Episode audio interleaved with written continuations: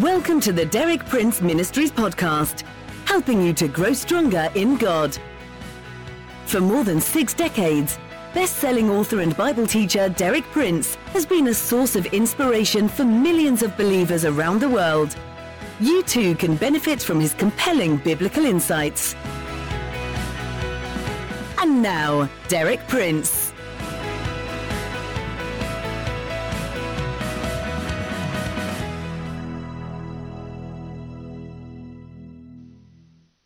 It's good to be with you again as we follow through our theme for the week the defensive armor that God has provided for us in our spiritual warfare against Satan and his kingdom. So far in my talks this week, I've dealt with four of these items of defensive armor the girdle of truth, the breastplate of salvation, the shoes of the preparation of the gospel, the shield of faith.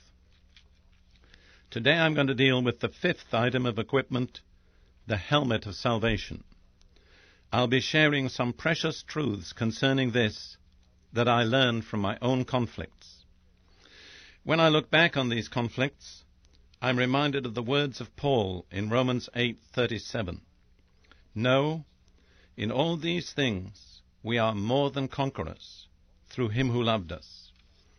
What does it mean to be more than conquerors?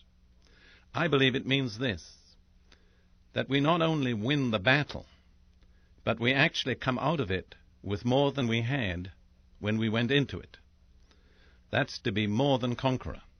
And I've proved this many times in my own experience. Dealing with the breastplate, we saw that the breastplate protects the heart. Now that we're looking at the helmet, what does the helmet protect? Obviously the head. What does the head represent? The mind. So we're talking now about a helmet that protects our minds. In our talks last week, we saw that the battlefield on which this entire spiritual war is being fought out is the mind, the mind of humanity. Because the mind is the battlefield, it's obvious that we need to be particularly careful to protect our own minds. Of course, you've probably understood by now that I was a hospital attendant in World War II, so I know a certain amount about this from experience. In the natural, a person wounded in the head can no longer make effective use of the rest of his equipment. He may be a very brave and efficient soldier. He may have excellent equipment, but when he's wounded in the head, it becomes very difficult for him to make effective use of his ability and his equipment.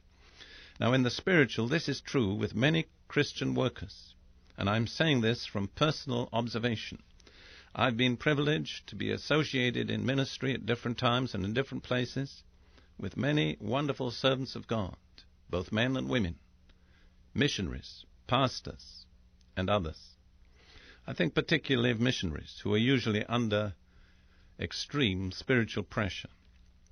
I can look back on some missionaries that I worked with in different places who were dedicated, qualified men and women of God with great ability and a real calling. But many times they allowed themselves to be wounded in the head. I mean this, that they allowed themselves to become prey to depression or to suspicion, to mistrust of other Christian workers. And this problem in their minds prevented them from being the kind of effective missionaries and servants of God that they could have been. Being wounded in their heads, they couldn't use the rest of their equipment. I learned a great deal about this from my own personal experience. For many years in the ministry, I had a tremendous personal struggle with depression. I know exactly what depression is like. When I talk, those who've experienced it always know it.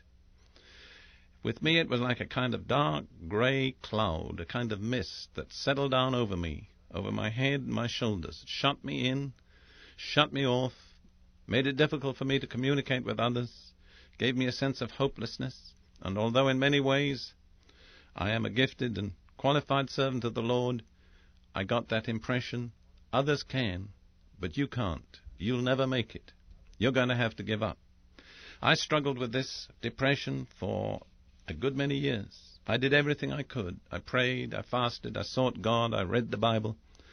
Then one day God gave me a revelation that solved my problem. I was reading Isaiah 61, verse 3. To appoint unto them that mourn in Zion, to give unto them beauty for ashes, the oil of joy for mourning, the garment of praise for the spirit of heaviness. When I read that phrase, the spirit of heaviness, something leapt within me. I said, That's my problem. That's what I need to be delivered from. I read other passages of Scripture on deliverance. I prayed a simple prayer of faith, and God supernaturally delivered me from that spirit of heaviness. But then I saw that I had to keep my mind protected. I saw that I needed some special protection for my mind. I was familiar with the passage in Ephesians 6. I said to myself, that must be the helmet of salvation. Then I said, does that mean I have the helmet because I'm saved? Is it automatic? And I saw that couldn't be so because Paul was writing to people who were Christians and he said, put on the helmet of salvation. I was directed to a parallel passage in 1 Thessalonians 5:8. But let us who are of the day be sober, putting on the breastplate of faith and love, and for an helmet, the hope of salvation. And when I read that phrase, the hope of salvation, I had an instantaneous revelation from the Holy Spirit. I saw that the protection of the mind is hope. The protection of the heart is faith. We often get these mixed up. Biblical faith is in the heart. With the heart man believeth unto righteousness. Biblical faith is the breastplate that protects the heart. But the protection of the mind is hope. We need to see the connection between faith and hope. It's stated clearly in Hebrews 11:1. Now faith is the substance of things hoped for. Faith is the underlying basic reality on which hope is built. When we have valid faith, then we have valid hope. When we don't have valid faith, we may not have valid hope either. Our hope may be mere wishful thinking. But when we have a real foundation of faith, on that foundation we can build a valid hope, and that's the protection of our mind. I'd like to define hope very simply, according to Scripture. Hope is a quiet, steady expectation of good based on the promises of God's Word.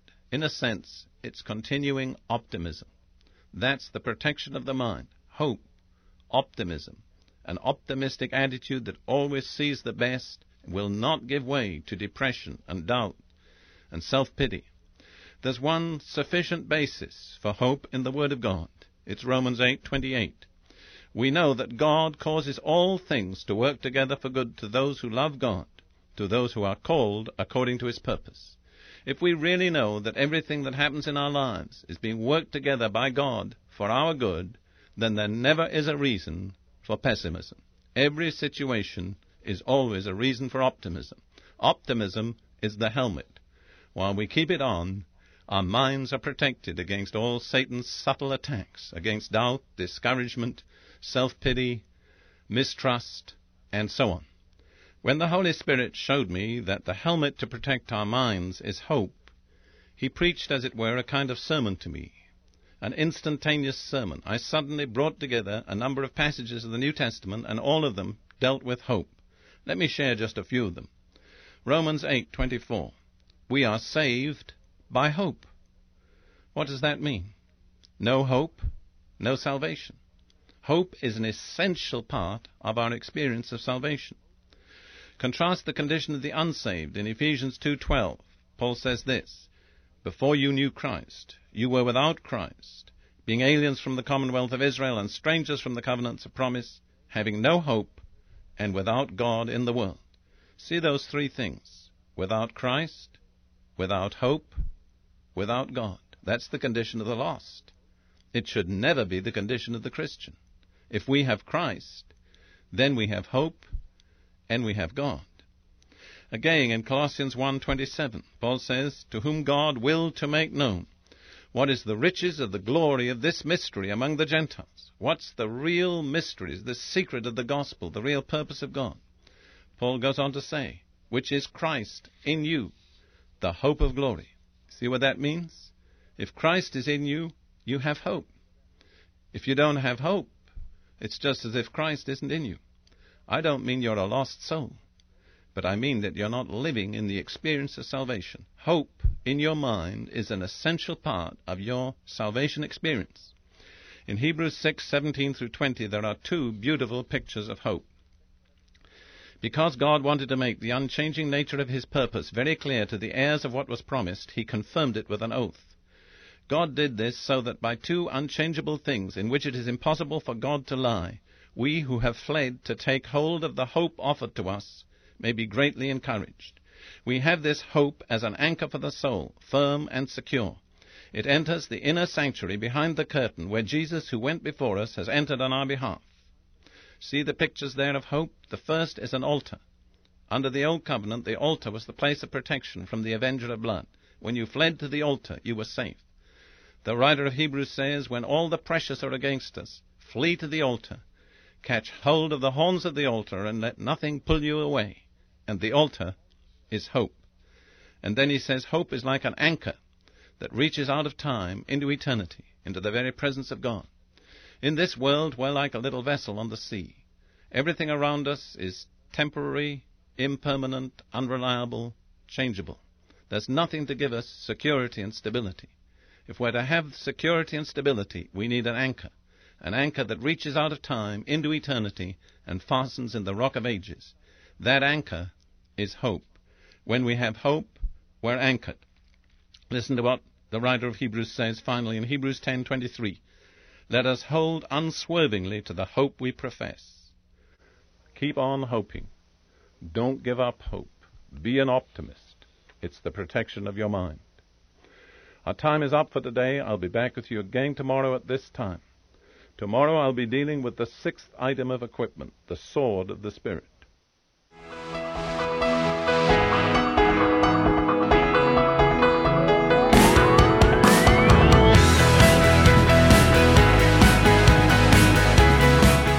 Thank you for listening. For more inspiring teaching, visit our website at dpmuk.org forward slash podcast. And like our page at facebook.com forward slash dpmuk to join our online community. Derek Prince, teaching you can trust.